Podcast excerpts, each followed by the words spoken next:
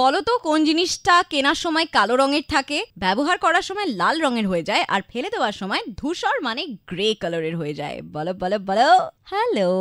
High থিয়া hi কে বলছো আমি সঙ্গীতা সঙ্গীতা গুড আবার ইভিনিং চলে এসেছি। আহ, আমার মনে হয় তুমি আহ, পয়লা বাজাতে রাখো হ্যাঁ হ্যালো আমি আশীর্বাদ থেকে শান্তনু বলছি চা পাতা হ্যালো হ্যাঁ দিদি আমি চঞ্চল বলছি শালগোড়া থেকে তুমি কি খুব চঞ্চল হ্যাঁ চা পাতা হলো না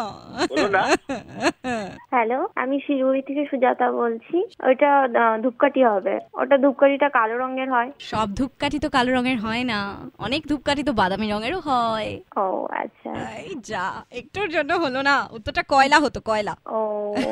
বাজাতে রহো হ্যালো দিদি আমি অনুশিকা ঘোষ আমি রথখোলা থেকে বলছি কয়লা হবে উত্তরটা yeah absolutely right answer is কয়লা এবার মুছে ফেলো দিমাগের ময়লা আর বাজাতে রহো super hits ninety three point five red F M